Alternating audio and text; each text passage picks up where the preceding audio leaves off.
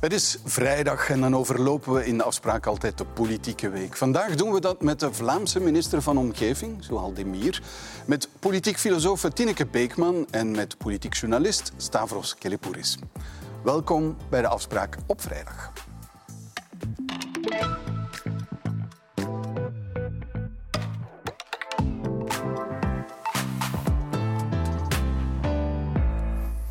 Goedenavond, Stavros. Goedenavond. journalist bij De Morgen.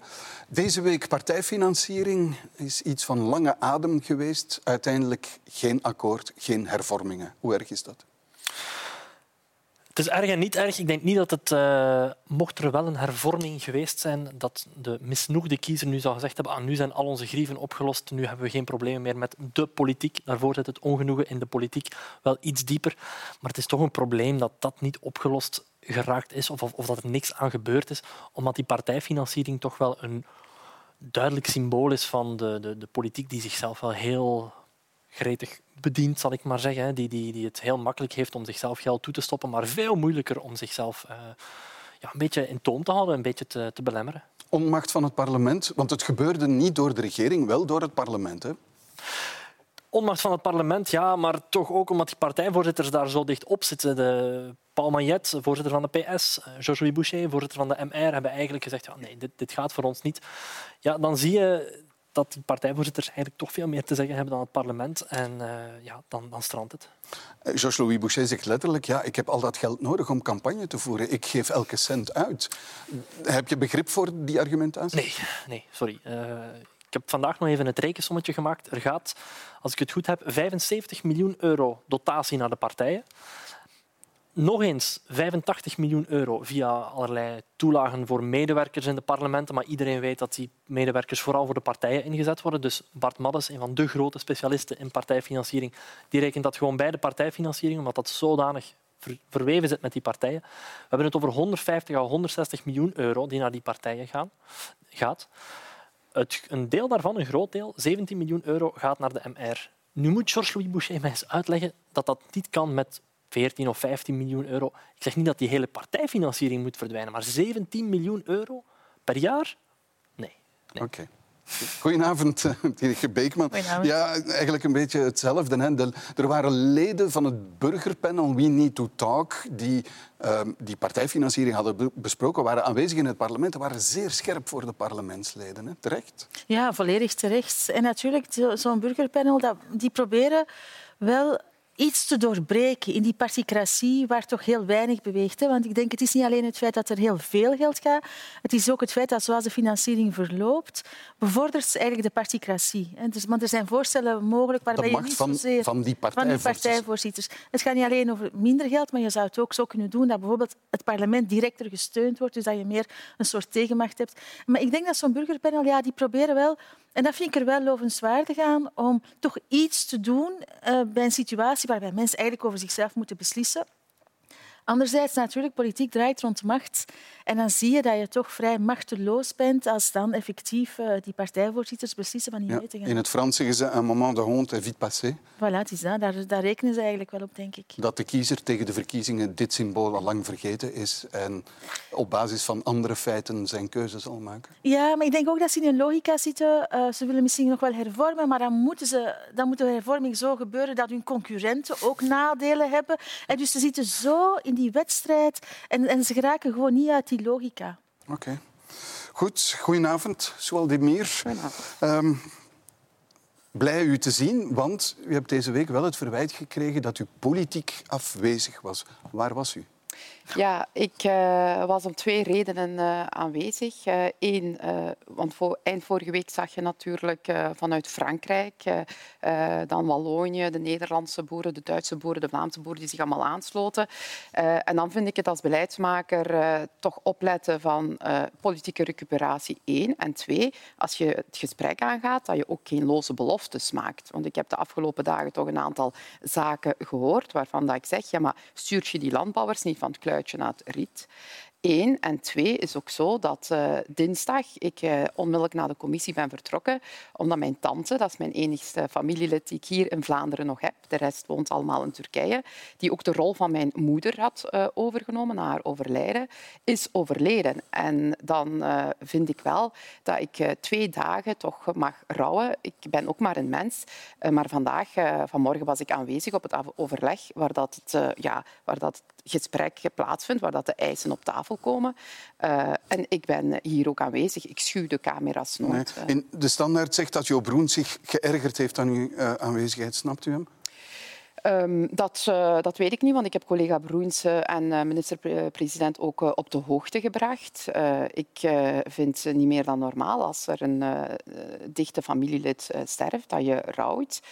Eén. En twee, nog belangrijker is wel, ja, wat zeg je als beleidsmaker aan die landbouwers die een heel eisenpakket hebben, die zich ook vooral op Europees niveau afspelen. En nogmaals, dan vind ik echt niet dat je allerlei beloftes moet gaan doen die je misschien niet kunt waarmaken, maar dat je het debat fundamenteel voert en eh, beslissingen neemt waar dat ze toch wel bij gebaat zijn. Het is dus niet dat hij de kastanjes voor u uit het vuur heeft moeten halen? Nee, ik ben natuurlijk ook geen minister van Landbouw. En deze, eh, de meeste mensen, of, eh, ja, of men denkt dat ik minister van Landbouw ben, maar dat ben misschien ik ook aan zichzelf te danken? Nee, nee, ik heb dat helemaal niet aan mijzelf te danken. Ik ben minister van Leefmilieu en in, met Leefmilieu heb ik natuurlijk dat stikstofdossier op mijn bord gehad dat ook over industrie ging, over woning woningbouw en ook over uh, de landbouw. Maar ik ben in deze niet de minister die het landbouwmodel hertekent, die kijkt naar het inkomen uh, van, uh, van de landbouwers. dat is helaas niet mijn taak, misschien een volgende legislatuur, maar nu okay. ben ik minister van Wie heeft er beloftes gemaakt die ze niet kunnen waarmaken? Um, ja, ik uh, vind bijvoorbeeld uh, dat uh, ja, de Europese Commissie, ja, zij hebben die Europese gemeenschappelijk landbouwbeleid goedgekeurd, die, die Green Deal hebben ze goedgekeurd, klimaat. En nu merk je toch wel, ja, maar ja, we gaan dat met een jaar uitstellen, maar met een jaar uitstellen, hè, die 4% braakliggende grond, mm -hmm. daar kopen die landbouwers niks mee. Daar gaat het debat ook niet over. En dan vind ik dat ook wel niet correct, want die landbouwers gaan alleen nog, nog kwaaier worden.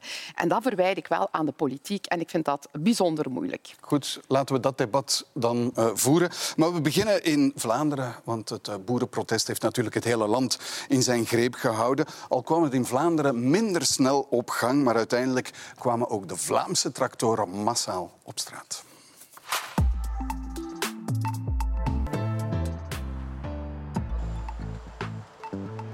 Ik heb nooit sympathie voor blokkades. Nooit. Voor geen enkele. Eh, ik, eh, actie kan je op veel manieren doen, maar andere mensen gijzelen, levensgevaarlijke toestanden organiseren, uh, je economie lamslagen. dat, dat, ik heb daar nooit, sorry, ik heb daar nooit sympathie voor.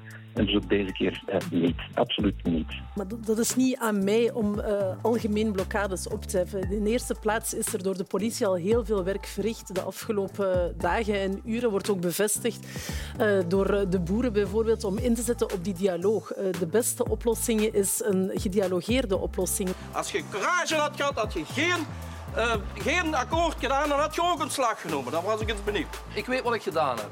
Heel vaak met een voet gezet. Heel vaak. Ik heb gedaan wat ik kon en ik durf hier rustig te zeggen wat gelukt is en wat niet gelukt is. Het is niet dat wij nu plotseling landbouw ontdekt hebben, maar natuurlijk door de hele discussie over het stikstofdossier is dat natuurlijk meer aan de oppervlakte gekomen. Hebben wij inderdaad een campagne opgezet, Red onze boeren.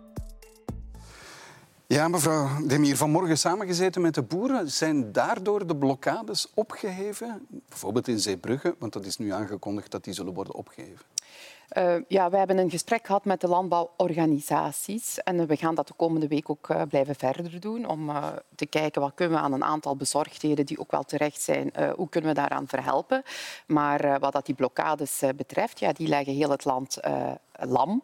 Uh, en het is de federale Vivaldi-regering uh, die aan zet was om dat te doen ophouden, maar men heeft dat niet gedaan. Men stond besluiteloos, omdat je één met partijen zit die de landbouwers wellicht niet wou schofferen. En ja, dan heb je Ecoloog Groen die zegt, ja, maar ja, de klimaatjongeren die worden wel heel hard aangepakt. Dus wat doet men dan? Uh, niks.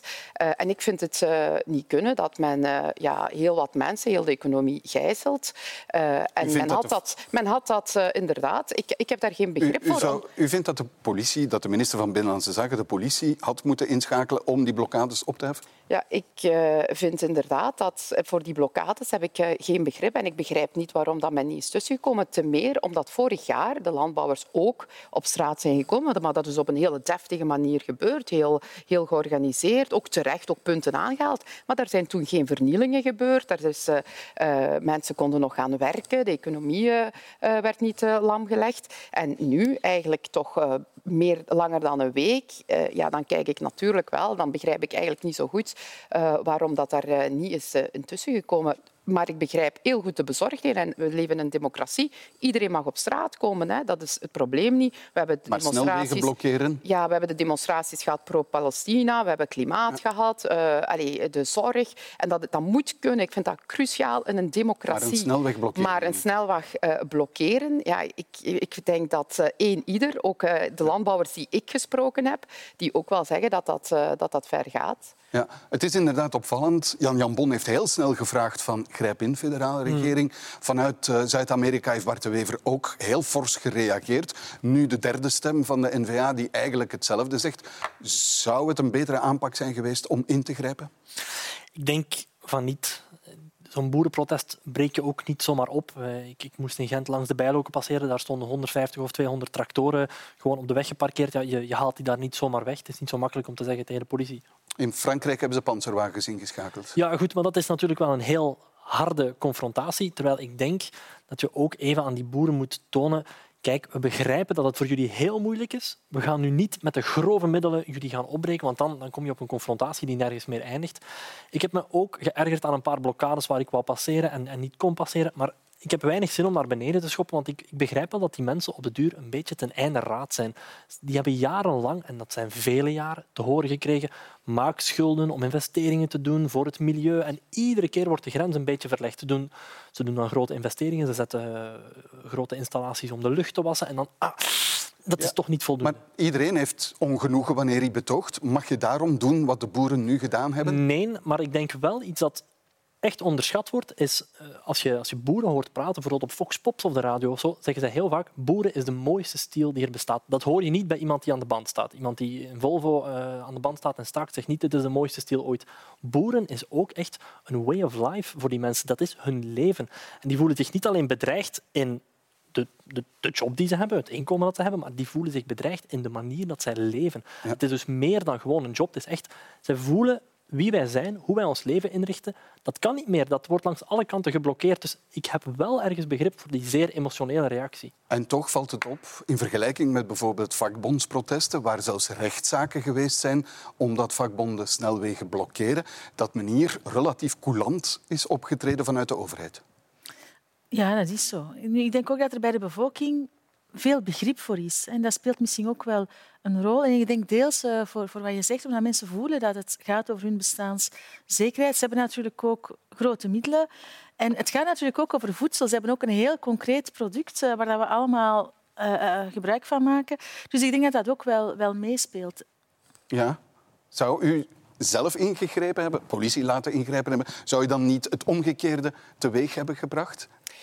Ehm, ja, dat, eh, dat weten we niet. Als ik eh, hoor dat er zelfs ja, men, landbouwers ja, barbecues houden en eh, heel veel drinken en ja, dronken met de tractor terug naar huis gaan.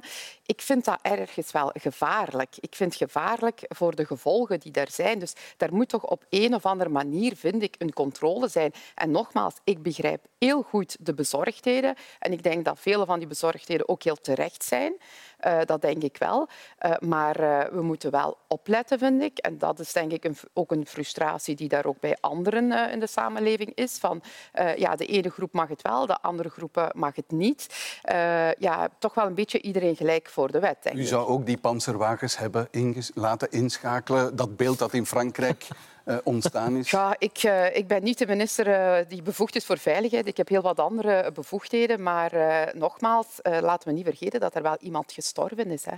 Er is Ja. wel iemand die het leven eh, gelaten heeft en dan vind ik het wel heel wrang. Want dat heb je dus. Hè. Er zijn verschillende verkeersongevallen gebeurd die wellicht te wijten zijn aan mensen die onoplettend in een file, veroorzaakt door het boerenprotest, zijn terechtgekomen. Ja, dat begrijp ik. Maar ik vind nu ook wel dat de communicatie van Bart de Wever mij toch ook de nadruk op de economie die wordt lamgelegd. Ik denk dat dat misschien ook precies een deel van het probleem is. Dat het heel erg gaat over economie, centen enzovoort. En, het, eh, en, en, en, de productie en alles moet voortgaan. Terwijl je hier wel een groep mensen hebt die zegt ja, maar voor ons kan het echt niet meer. En ik denk dat in de taal wat meer empathie vaak en in de dialoog dat dat meer helpt, denk ik, om te, eh, mensen te, te, te deradicaliseren, zal ik maar zeggen, eh, dan wanneer dat je daar zo, zo de stoere praten je gaat Ja, dat, gebruiken. dat klopt deels, dat dat maar daar, dat klopt deels, maar we moeten ook zorgen dat de draagvlak niet eh, verloren gaat. Want inderdaad, ik denk dat iedereen kent een landbouwer en er is heel veel sympathie. Die zorgen voor ons,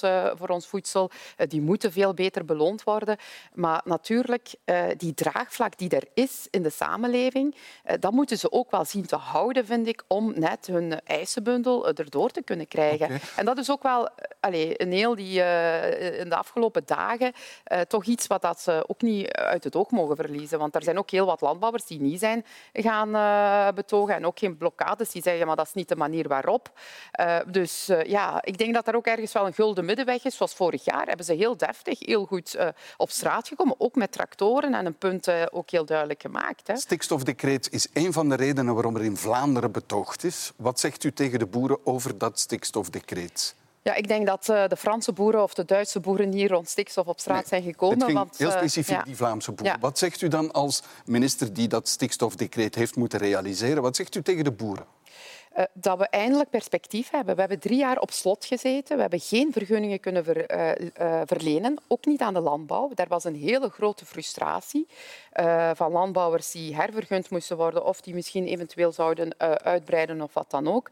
We gingen ook richting een vergunningsstop, want we hebben echt een heel concreet dossier gehad. Een verkaveling van zes woningen, geen villa's, zes woningen waar dat de rechter heeft gezegd nee, die vergunning kan niet doorgaan, want je hebt geen stikstofkader. En dus is, wat zeg dat ik een daar? argument dat de boeren, waar, waarvan ze zeggen, oké, we snappen het, Ja, ik, we leggen ons protest neer? Ja, ik snap- heb niet de indruk. Nee, maar ik snap ook heel goed dat die landbouwer, daar, eh, dat, die landbouwer dat, eh, dat dat heel moeilijk is. Want ik heb zelf ook eh, twee keer heel het land, heel Vlaanderen, van Limburg tot West-Vlaanderen, op terrein gegaan om het uit te leggen. En het, het blijft natuurlijk heel moeilijk. Maar dat is misschien ook een les die we uit de politiek moeten leren. Heel dat stikstofverhaal dateert al van de jaren negentig.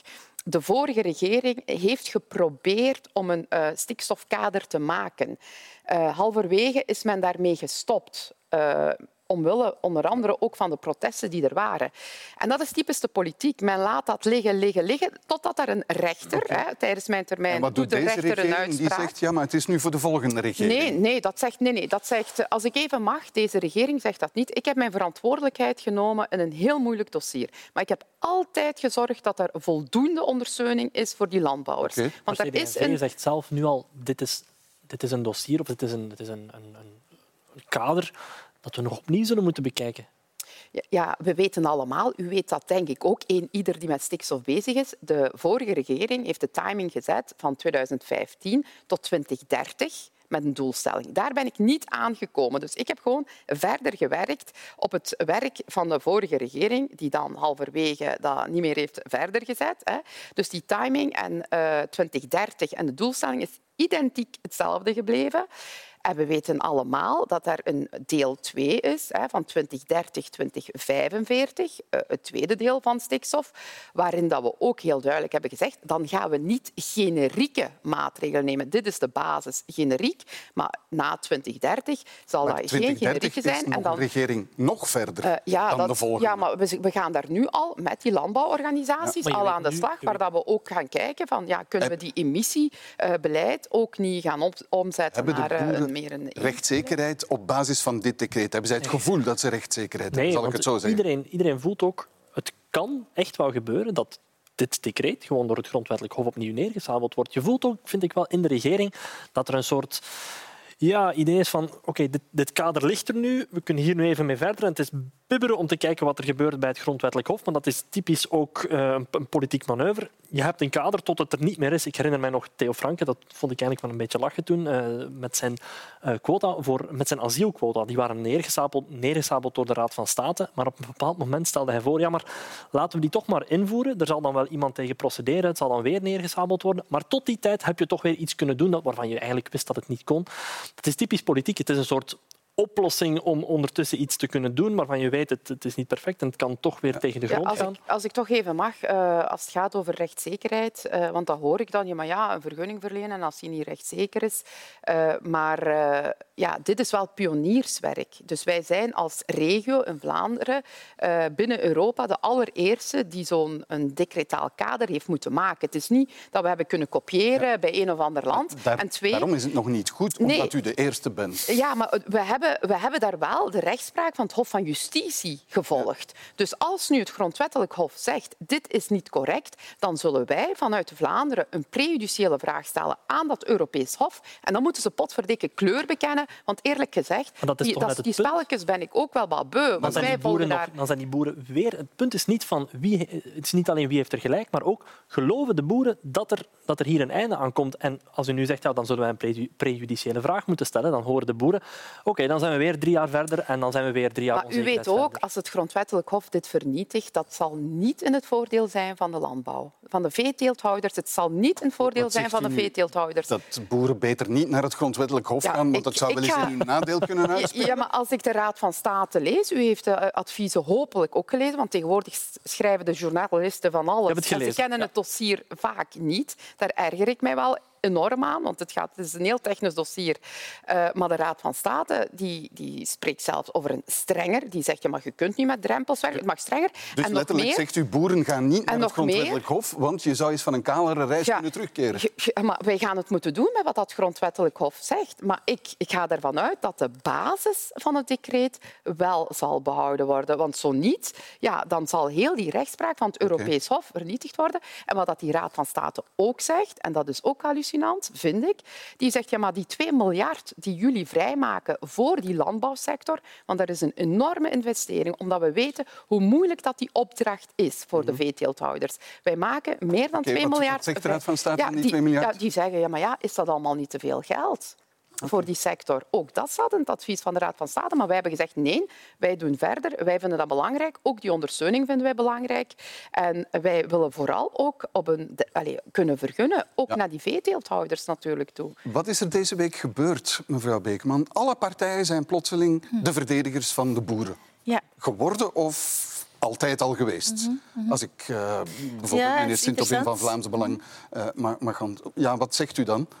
Ja, dat is natuurlijk ook een beetje eigen aan de politiek om te voelen waar dat er, eh, zeker voor een partij als Vlaams Belang, waar er onvrede is om dat te capteren, om natuurlijk in te spelen. Hè. Dat is ook, ja, de tijd van de politiek is zo. Dat politici moeten zich altijd tot wat er gebeurt. Vreselijk. Maar langs de andere kant is natuurlijk duidelijk dat, eh, ja, dat die boeren niet zo in de problemen zouden zijn als ze langer het gevoel hadden dat er partijen waren die op langere termijn, en daar begrijp ik ook wel de frustratie van minister Demir, die op langere termijn hun belangen hadden, hadden verdedigd. Dus eigenlijk geen enkele partij op dit moment die de boeren verdedigt, meneer Killepoeris?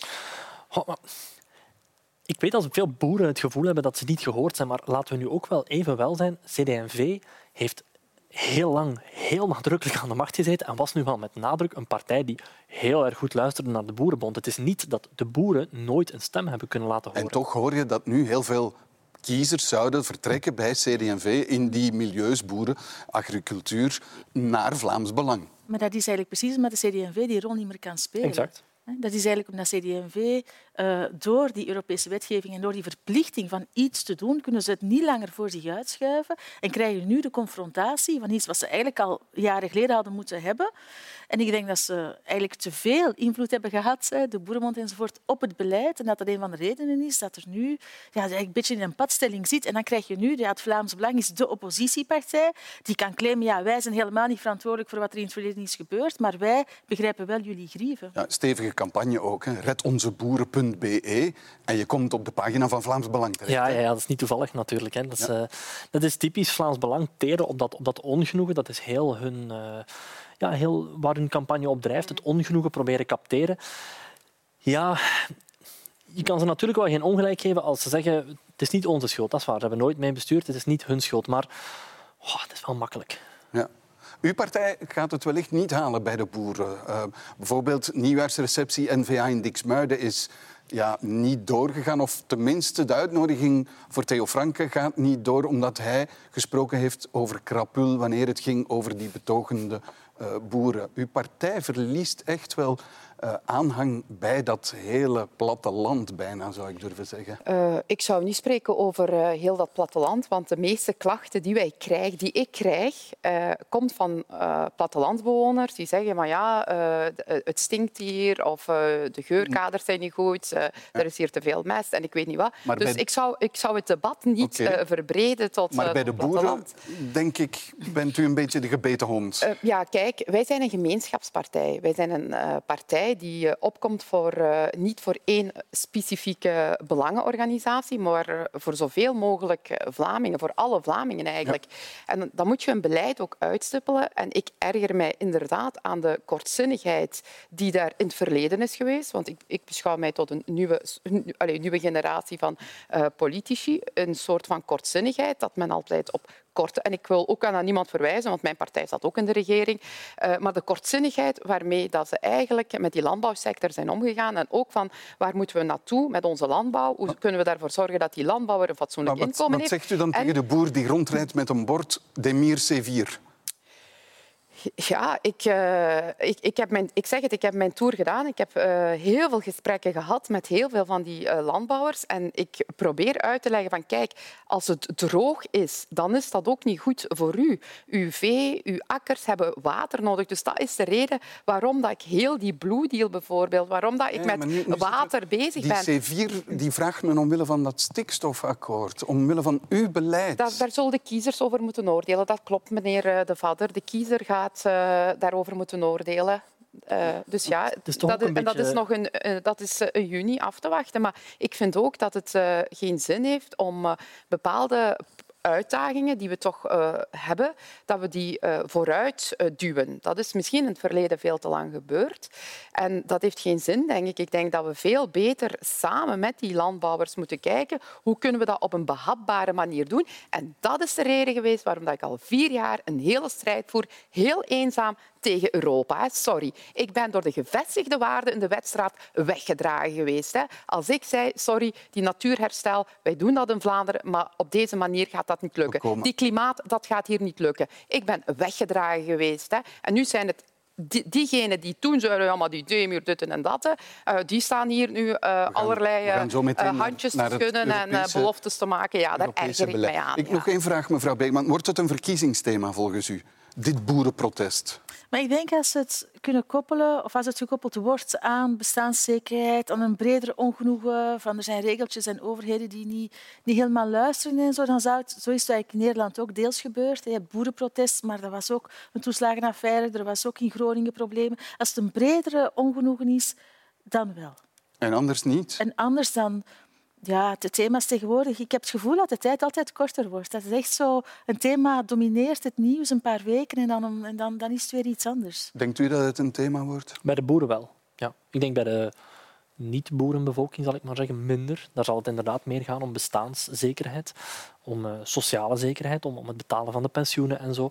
Maar bij de boeren denk ik wel uh, absoluut dat dat een uh, rol zal spelen. Goed, ja. laten we dan eens kijken naar Europa, ja. mevrouw de Miers. Want het boerenprotest in ons land kwam overgewaaid uit Frankrijk, nadat het eerder ook in Duitsland had plaatsgevonden, waar de tractoren ook op straat kwamen. En via Frankrijk bereikte dat ongenoegen dan eerst de Waalse boeren, die uiteindelijk ook op de eerste rij stonden bij de bezetting deze week van, dat, of van de Europese wijk in Brussel, liever. Ook elders in Europa komen landbouwers op straat. In Frankrijk was dat vorige week al het geval. En vandaag opnieuw met acties in heel het land, maar vooral rond Parijs. On parle des 4% de jachère, on parle des négociations commerciales, on parle des importations, on parle de l'élevage, on parle de, du mal-être des agriculteurs, on parle des contrôles, on parle de tout ça. Er worden goedkopere producten bij ons op de markt gedumpt of terechtgekomen die helemaal niet aan dezelfde standaarden voldoen die zelfs ja, minder, minder veilig zijn op bepaalde vlakken. Maar dat is een onderwerp waar de Europese Commissie ook, uh, ook op zal uh, werken. Is hoe zorgen we ervoor ja, dat, dat, uh, dat er een betere prijsrealisatie is voor de producten die ze leveren. Hoe zorgen we ook voor dat ze beter beschermd worden voor de zeer grote schommelingen. It is important that we speak with each other. I'm very grateful that we got the invitation. It was a very constructive um, talk we had inside. And it's the beginning um, of finding solutions uh, that help all of us together. De commissievoorzitter heeft zich heel duidelijk geëngageerd om op korte termijn met een voorstel te komen van, uh, van administratieve lasten. Uh, dat is dus een hoopvol signaal. Ja, meneer Kellepoeris, wat zijn de grieven van de boeren? Is dat inderdaad dat Europees beleid hè, Onder waar andere, mevrouw uh, De Mieren daarnet over had? Een van de problemen met het boerenprotest is een beetje dat de grieven alle richtingen uitgaan. Maar ik denk als je het moet samenvatten, is het de veelheid aan alles. Het is en de Green Deal en de Natuurherstelwet en uh, de, de kaderrichtlijn uh, water. Uh, Nitraatrichtlijn. Voilà, voilà die, dat de propere waterlopen moeten hebben. En nog een aantal dingen die ik ongetwijfeld zal vergeten. Kun je het samenvatten als te veel regels, te veel milieuregels? Ja, ik weet niet of ik... Het zijn er veel. Of het te veel is, dat is een andere kwestie. Want ja, er is natuurlijk wel een ecologisch probleem met bepaalde types landbouw. Dat kan je niet ontkennen. Maar het probleem is wel echt dat die boeren het gevoel hebben dat ze tijdens een voetbalwedstrijd altijd naar een ander doel moeten gaan schieten. Dat ze, dat ze bijna er zijn en dan wordt het doel even twee meter verzet. Moeten ze zich weer keren om, om nieuwe investeringen te doen, nieuwe schulden aan te gaan. Ja, uh, Europa speelt daar inderdaad een belangrijke rol. En daar zie je wel een probleem van Europa. Er zijn heel veel goede bedoelingen. De natuurherstelwet, de Green Deal, het de proper water. Dat zijn allemaal, je kan daar op zich allemaal niks tegen hebben. Maar er is wel een punt dat je zegt, ja, als je dat allemaal tegelijk wil doen, ja, dat gaat niet. Er zijn limieten aan wat je van mensen kan vragen. Er zijn limieten aan wat je financieel kan vragen. We moeten tegen 2027 alle 195 waterlopen in Vlaanderen proper krijgen. Er is er op dit moment, moment eentje proper, de Grote Plas in IJsden. Ja, Europa mag nog zeggen, tegen 2027 moeten die allemaal in goede staat zijn. Het zal niet gebeuren. Helpt het dan van daar straks zware boetes tegenaan te gooien? Ja, dat denk ik niet. Je moet Vlaanderen is in gebreken gesteld hè, door Europa. Ja, en dat is omdat het omdat Vlaanderen is een beetje met hetzelfde probleem als de boeren. Er wordt zoveel gevraagd, maar er is maar zoveel dat je op een bepaalde tijd kan doen. Is het een gevecht tegen de bierkaai? Tegen die moloch Europa die de boeren aan het voeren zijn? Maar ik denk dat de moloch, uh, ik denk dat de moloch zich ook een beetje moet aanpassen. En ik moloch zijn dat... wij wel, Europa zijn wij. Zeg. Ja, natuurlijk, natuurlijk. Maar ik denk dat de Europese Unie, en dat is een, een probleem van de laatste jaren, dus die, de logica daarvan is eigenlijk vrijhandel en dan met betrekking tot de boeren meer produceren, innoveren en door die enorme productie winstmarges maken en, en voor de rest ja, concurrentie uh, met de rest van de wereld. Dat is een liberaal model. Dat is een liberaal model, maar je ziet eigenlijk dat dat botst, en ik vind het woordje limieten heel terecht, hè, dat botst eigenlijk op drie grenzen. Eén, de natuur. De natuur kan dat gewoon niet dragen. Het botst ook letterlijk op de grens, omdat vroeger was het idee dat die vrijhandel dat gaat welvaart en vrede creëren voor iedereen. Maar wat zie je? Oorlog, Oekraïne. Dus ja, we moeten wel zelfvoorzienender zijn, maar dat is eigenlijk een heel andere logica. En dan ten derde, het botst denk ik ook op de grenzen van wat mensen kunnen. Want in ruil voor die subsidies, bijvoorbeeld die boeren, die krijgen subsidies, maar er staat enorm veel controle tegenover. Die worden allemaal in de gaten gehouden, moeten allemaal administratieregeltjes volgen. Die hebben het gevoel dat hun, hun ambacht, wat zij kunnen, dat ze daar eigenlijk voortdurend in, in gecorrigeerd worden.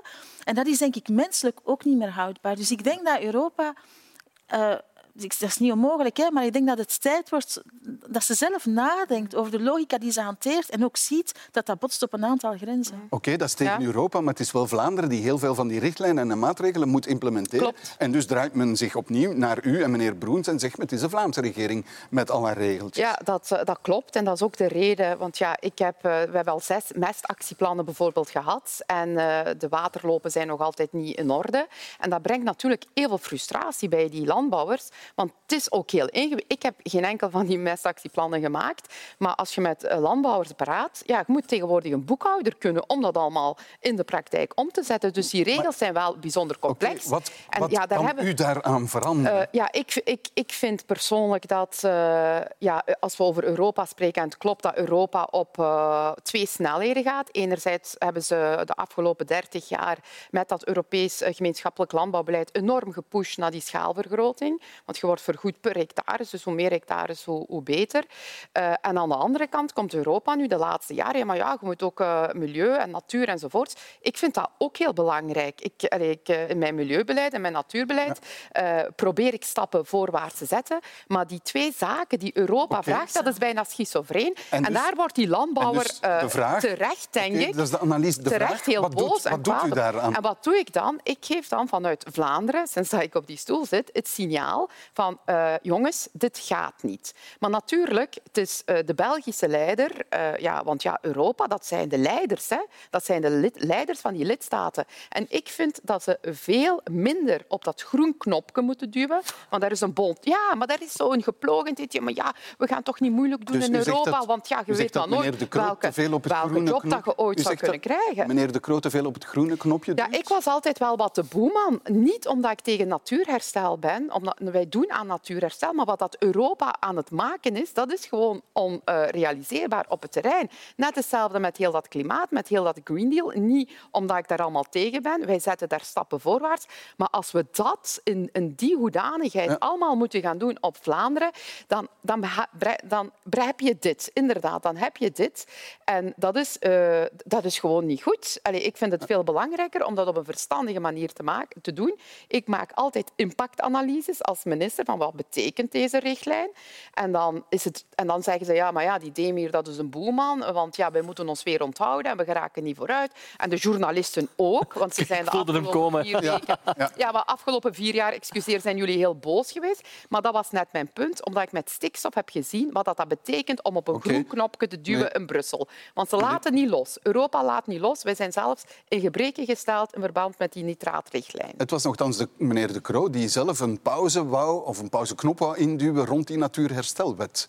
Dus duwt, klopt het verwijt, duwt meneer De Croo te veel op het groene knopje volgens u? Ik weet nu niet of ik dat zou toespitsen op meneer De Croo, maar het is Algemeen is het eigenlijk, Voilà, ja. ongetwijfeld. Alle is het- ik ben het er wel mee eens.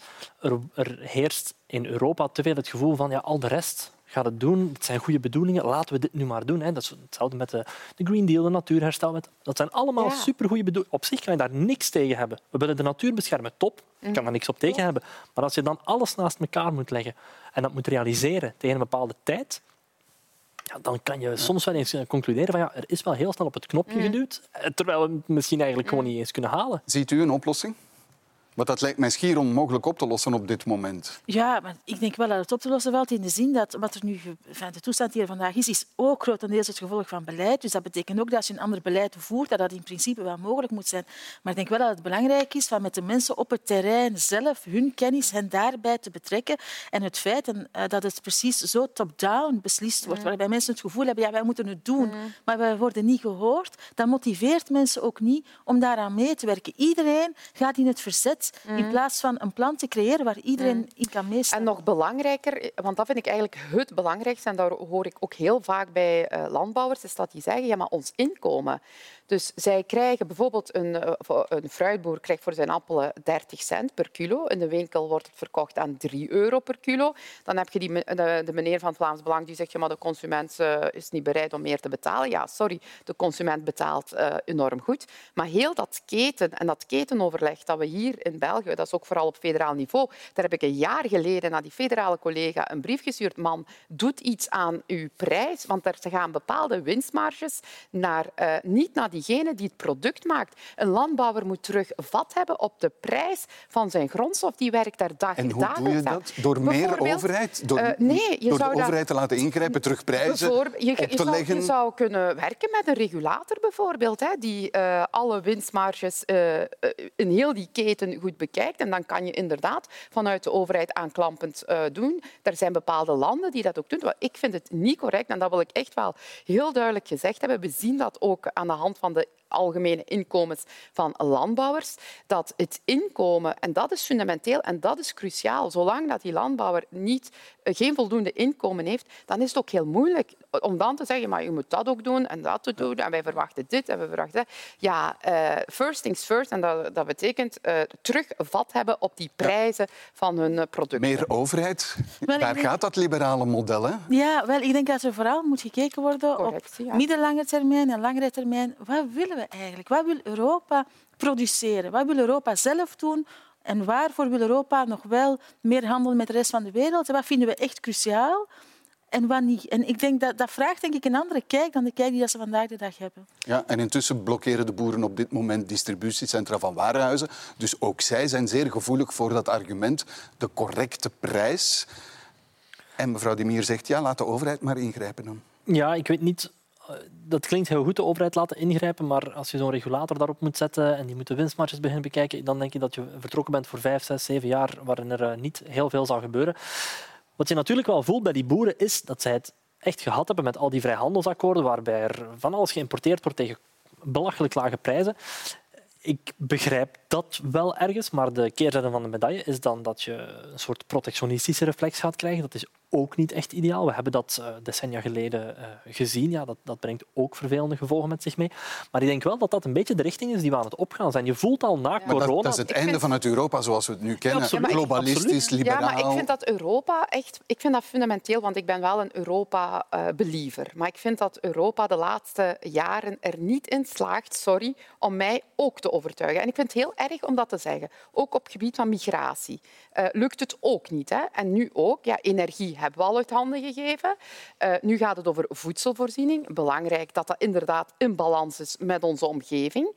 Eh, en dat betekent ook, als het gaat rond vrijhandelsverdragen, daar snap ik ook die landbouwers die zeggen ja, maar wij kunnen niet concurreren aan het vlees dat hier geïmporteerd wordt, aan prijzen, van, ja, prijzen die, die wij gewoon niet kunnen hanteren.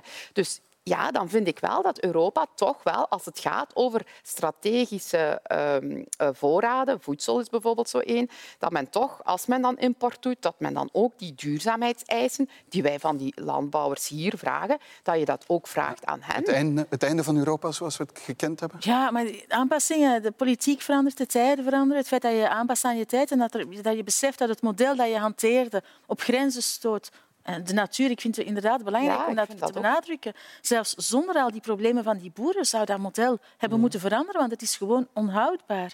Dus ja, dan denk ik dat die aanpassingen er eh, moeten komen. En als je ziet hoe, waar het nu overal besproken wordt en hoe actueel het is, dan zal het ook wel besproken worden. Ja, maar ik hoop dat. Ik hoop echt niet dat het weer is. eh, we drinken een glas, we deden een plas en alles blijft dat zoals dat was. Je voelt toch aan Want dat alles is na toch al corona twint- dat het verandert. Ja. Ik, ik, ik moet zeggen, als, eh, als politicus, ik ben soms heel gefrustreerd omdat ik eh, schrik heb dat er weer niet veel gaat gebeuren en dat ze dan gaan denken, oh ja, maar ja, die landbouwers die gaan dat wel vergeten en we zien wel even verder. Eh, en dat vind, ik vind echt dat Europa, want ik zeg het, ik ben een Europa-believer, maar die moeten echt wel uit een kot komen op, op verschillende fronten. Nogmaals, Europa zijn wij zelf allemaal. Ja, dat Wordt heb ik ook gezegd. De Goed. leiders. Afgelopen weekend zitten we bij een eh, totaal ander thema. Ontstond er een controverse over een campagne van Vooruit. Die ging om de termijn waarop abortus toegelaten is, om die te verlengen. En in de campagne werd de voorzitter van de CD&V, Sami Medi, eh, verweten dat hij terug naar de middeleeuwen wou gaan. Medi reageerde verontwaardigd. En intussen heeft Freya van den Bossen van Vooruit zich ook verontschuldigd voor het taalgebruik. Ja, dit is, dit is totaal onsmakelijk. Dit is het kopiëren van Vlaams Belang. En of je Vlaams Belang kopieert op café of op sociale media, in beide gevallen is het origineel nog altijd beter dan het alternatief. Ja, is dat de manier waarop de campagne zal verlopen? Wel, het debat verdient aandacht. En als u zegt, laat ons inhoudelijk Maar, een op- maar debat verdient het voeren. aandacht op deze manier? Wat is een heel duidelijk inhoudelijk verschil. De, Nee, nee, ene maar het is, het de manier waarop, mevrouw de Graaf. de manier waarop daarover kan je inderdaad discussiëren. Ik vind dit geen thema om op zo'n manier campagne te voeren. Eh, Ik vind, laat ons hier nu eens ons proberen ons politieke eh, steekspel dat we al te vaak hebben te overstijgen. De woordkeuze had beter gemoeten. Middeleeuwen, ik zou het woord niet meer gebruiken. Eh, maar de verdienste van de campagne wel, vind ik zelf, is dat we keuzes op scherp stellen tussen centrumpartijen. Ik vind het een beetje pathetisch. Eh, het hoort erbij. Politieke strijd is hard. Eh, conflict is de kern van de democratie. We moeten dat conflict uiteraard op vreedzame wijze beheren. Maar ja, zoals ik schreef, hè, bedoel, politieke campagnes kunnen hard zijn. Deze politieke campagne valt reuze mee. Ja, mevrouw Beekman, valt ze mee? Valt ze reuze mee, deze campagne? Nee, ik vind het niet. En ik, ik vind juist het punt dat uh, Vrij van den Bossen maakt, uh, van ja, het wordt nu op scherp gesteld tussen centrumpartijen, dat is precies het probleem. De vrouwen die naar Nederland moeten gaan voor die abortus zijn totaal niet geholpen bij die profilering van bepaalde politici rond dat thema. Dit is een thema dat je door... Dus het uh, hangt af van het thema, zegt u. er zijn twee dingen. Dus eerst is er het thema abortus. Daar moet je het taboe weghalen, informeren, proberen te overtuigen, gesprekken voeren enzovoort. Ik denk dat dat veel belangrijker is. En dan ten tweede, eh, het probleem volgens mij is precies dat die centrumpartijen daar de verschillen enorm gaan opblazen. Eh, ook heel hard campagne voeren, terwijl ze eigenlijk achteraf toch gedoemd zijn om samen te werken, wat eigenlijk de samenwerking alleen maar moeilijker maakt. Het is ook een beetje, heel die abortuskwestie doet denken aan de tijd van Paars. En toen heeft, dus twintig jaar geleden, de Paarse regering wel heel progressieve wetgeving kunnen stemmen zonder CD&V. Maar toen was de toenmalige SPA heel groot, Open VLD ook heel groot. Tegenwoordig is dat helemaal niet meer het geval. Dat zijn heel kleine partijen eh, geworden. En die harde toon, die scherpe verschillen, terwijl eigenlijk de verschillen niet meer zo groot zijn. Ik vind dat eigenlijk niet de manier waarop dat je volgens mij kiezers gaat kunnen overtuigen. Ja, wat vond u van die campagne, van de toon van de campagne? Zullen we het daarover hebben? Ik vond hem te scherp, maar om nu te zeggen dat ik het wansmakelijk vond, dat nu ook niet. Dat was- zijn de woorden van Sami Medi. Ja, dat- ik vond het nu niet om nu te zeggen dat het VB eh, een kopie was van het VB. Dat denk ik nu eerlijk gezegd niet. Ik denk dat Sami Medi ook wel een beetje, dat is ook een beetje tactiek, hè, in een studio heel verontwaardigd gaan zitten doen, net om je punt sterker, eh, sterker Ja. te maken. Ja, dat, ik, er zat ook enige overdrijving aan. Kopie van Vlaams Belang. Laten we eens kijken naar, naar een aantal campagnes. Want er zijn elementen die wel gebruikt worden door die extreme partijen. Deze campagne bijvoorbeeld is net dat gebruik, is een campagne van Vlaams Belang, is dat gebruik van dat zwart-wit. Dus dat is wel iets dat verwijst naar de extremen. Ja, ik zal nu niet zeggen, eh, omdat je zwart-wit beelden gebruikt, dat je het VB kopieert. Ik vond die campagne van Vlaams Belang trouwens veel leugenachtiger. Ze laten u in de steek. Dat is echt... Dat, dat... Als je puur naar de cijfers kijkt, klopt dat niet eens. Dat ging, eh, geloof ik, die campagne ging over de, de, de periode na corona, dat, dat het herstel niet op gang kwam. Ja, dat valt eigenlijk goed mee als je kijkt naar de koopkracht. Die is in ons land best goed beschermd. Maar goed, dat is een ander punt. Visueel ja, zou je een gelijkenis kunnen zien, maar het is nu niet omdat eh, je een eh, kleurenfoto tegenover een zwart-wit foto zet dat je het Vlaams Belang kopieert. Maar het is misschien omdat je heel persoonlijk wordt. Hè? Bijvoorbeeld een, een andere campagne, die van eh, de PvdA van een aantal jaren geleden, ook zeer persoonlijk naar de beleidsmakers. Hè? Stop het politieke circus met de, de rode neuzen. Dat is ook een element natuurlijk. Je Ja, maakt het zeer persoonlijk. Dat persoonlijke. En dat is denk ik een van de redenen dat de toon wel te scherp was. Los van het feit, met abortus moet je inderdaad misschien zo'n scherpe campagne sowieso niet gaan doen. Maar dat Sami Medi daar ook persoonlijk eh, zit, dat maakt het... Ja, dat maakt het wel heel erg op de man gespeeld. Want het is natuurlijk niet Sami Medi die persoonlijk de vrouwenrechten eh, wil onder de knoet houden. Integendeel, ik denk dat Sami Medi helemaal eh, voor vrouwenrechten is. Ik denk, denk dat hij echt wel... Dus, ja, het was echt wel op de man gespeeld. Wat vond u van die campagne? Ja, er zijn eh, nog landen natuurlijk die, eh, in Europa die een minder progressief beleid hebben rond abortus. En die leven denk ik ook niet in de middeleeuwen. Dus ik vond het wel redelijk goedkoop van vooruit. Het, deed mij ook wel wat denken aan de campagne die de Republikeinen destijds... En Fox News heeft dat dan ook gebracht met Obama, eh, die toch eh, ja, wat eh, donkerder werd afgebeeld, om dan zo die kiezers wat schrik aan te jagen. Het, het, het deed mij daar wat aan denken. Eh, maar ik vind het eh, vooral... Ja, zeker op het thema vind ik het niet, niet oké. En het is Speelt het in de kaart van Vlaams Belang, zoals meneer Medi beweert? ja, dat, eh, dat vind ik wel. Ik vind heel die campagne die vooruit aan het doen is de, de afgelopen maanden. Ik heb zo de indruk dat ze niet alleen de voorzitter eh, kwijt zijn, maar dat ze heel de, eh, alle pedalen kwijt zijn. Dat speelt, je maakt van Vlaams Belang natuurlijk wel een thema. Als je zegt het is vooruit of het is extreem rechts, ja, ofwel zijn ze heel naïef en denken ze oh, wij gaan al die kiezers die gaan op ons stemmen, maar dan zijn ze denk ik naïef, want dat gaat niet gebeuren. Twee, wat dat daar wel gaat gebeuren, en dat is misschien hun bedoeling, dat weet ik niet, om inderdaad dat Vlaams Belang zo groot mogelijk te maken, om dan vervolgens die kiezers aan de kant te duwen en Vivaldi 2 verder te installeren. En dan zijn ze verder.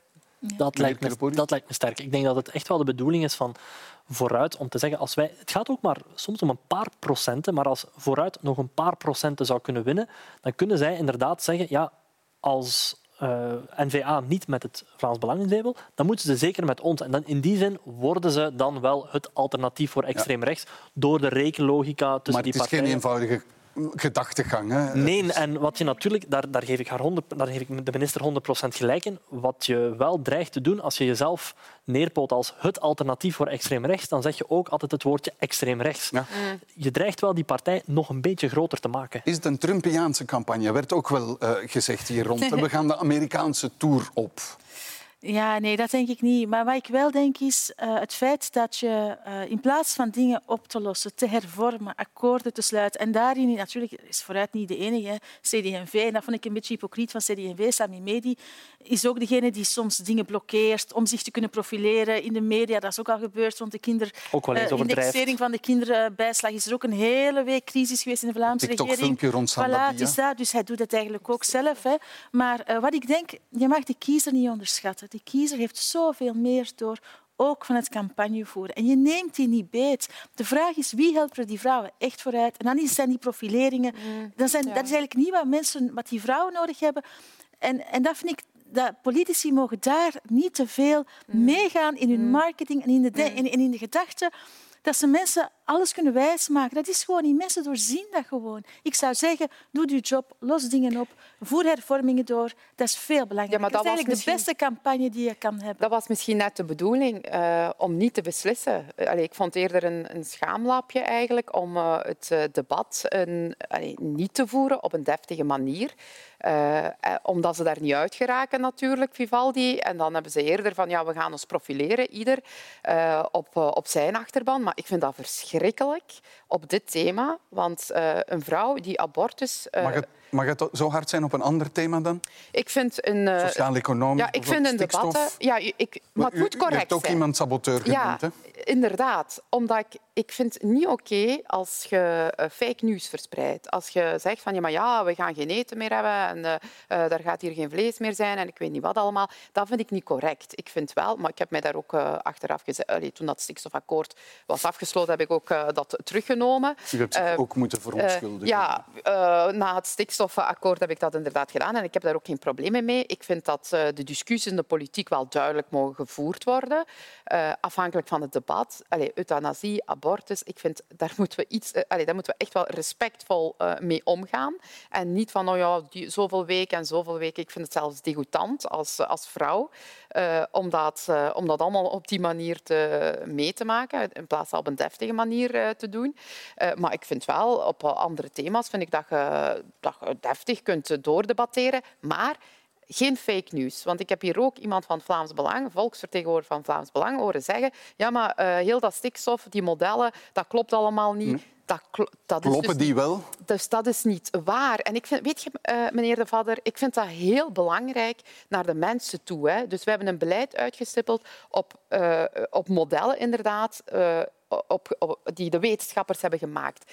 Maar nog meer, die modellen worden ge controleert in de praktijk. Wij doen ook feitelijke metingen en dan passen we die modellen ook aan. Wij corrigeren dat. En uit feitelijke metingen is ook gebleken dat die modellen die de wetenschappers hebben gemaakt, dat daar een heel kleine foutmarge is.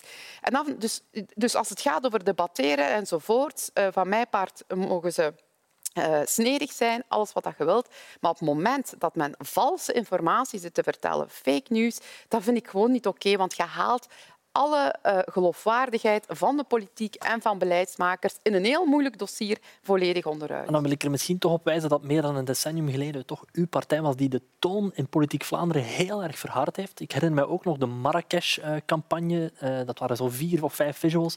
Die zaten ook vol dingen die niet klopten. Ik denk dat uw partij zich daar ook voor geëxcuseerd heeft. Later letterlijk door Vlaams Belang overgenomen. Exact. Uw partij gaat daarin niet vrij uit. Uw partij heeft volgens mij een zeer grote rol in de verharding van de toon in de politiek in de laatste tien 12 jaar. Ja, als het gaat over Marrakesh, excuseer, ik denk dat de politiekers uh, met Charles Michel op kop beter had geluisterd en beter op al die internationale forums had gezegd, mannetjes, ja, wij kunnen dat niet aan. Van de campagne, ja, maar daar natuurlijk. heeft de partij zich inderdaad wel uh, achteraf denk ik, wel gezegd van oei, dit is misschien Uw partij wel heeft er ook altijd een, een, een stevig handje van weggehad van coalitiepartners. Absoluut. Maar nogmaals, nogmaals, ik zeg het, je mag, vind ik, echt van mening uh, heel u, duidelijk stellen. Het is uw voorzitter die ja. partijen op de knieën ja, zag gaan is, en slikken. De, de, de, de, de polsen en dat helpt toch helemaal niks vooruit. Terwijl je ziet met partijen waar je mee moet samenwerken. En ik denk dat burgers zijn dat echt gewoon echt zat. En in dat opzicht is dat wel reclame voor het Vlaams Belang. Ja. Of voor het PvdA ook, hè. Voor, voor degenen die, die op de uiterste zitten van het... En, En die nog geen beleid hebben gevoerd. Ja? Nee, Goed, dat is het eh, die waren einde. daarbij. Het einde van deze afspraak op vrijdag. En daarmee is weer een eh, politieke week netjes neergelegd. En zoals altijd dank ik mijn gasten voor de deskundige hulp daarbij. Zowel Demir, Tineke Beekman en Stavros Kelipouris. En u, beste kijkers, dank dat u er weer bij was. Tot volgende week.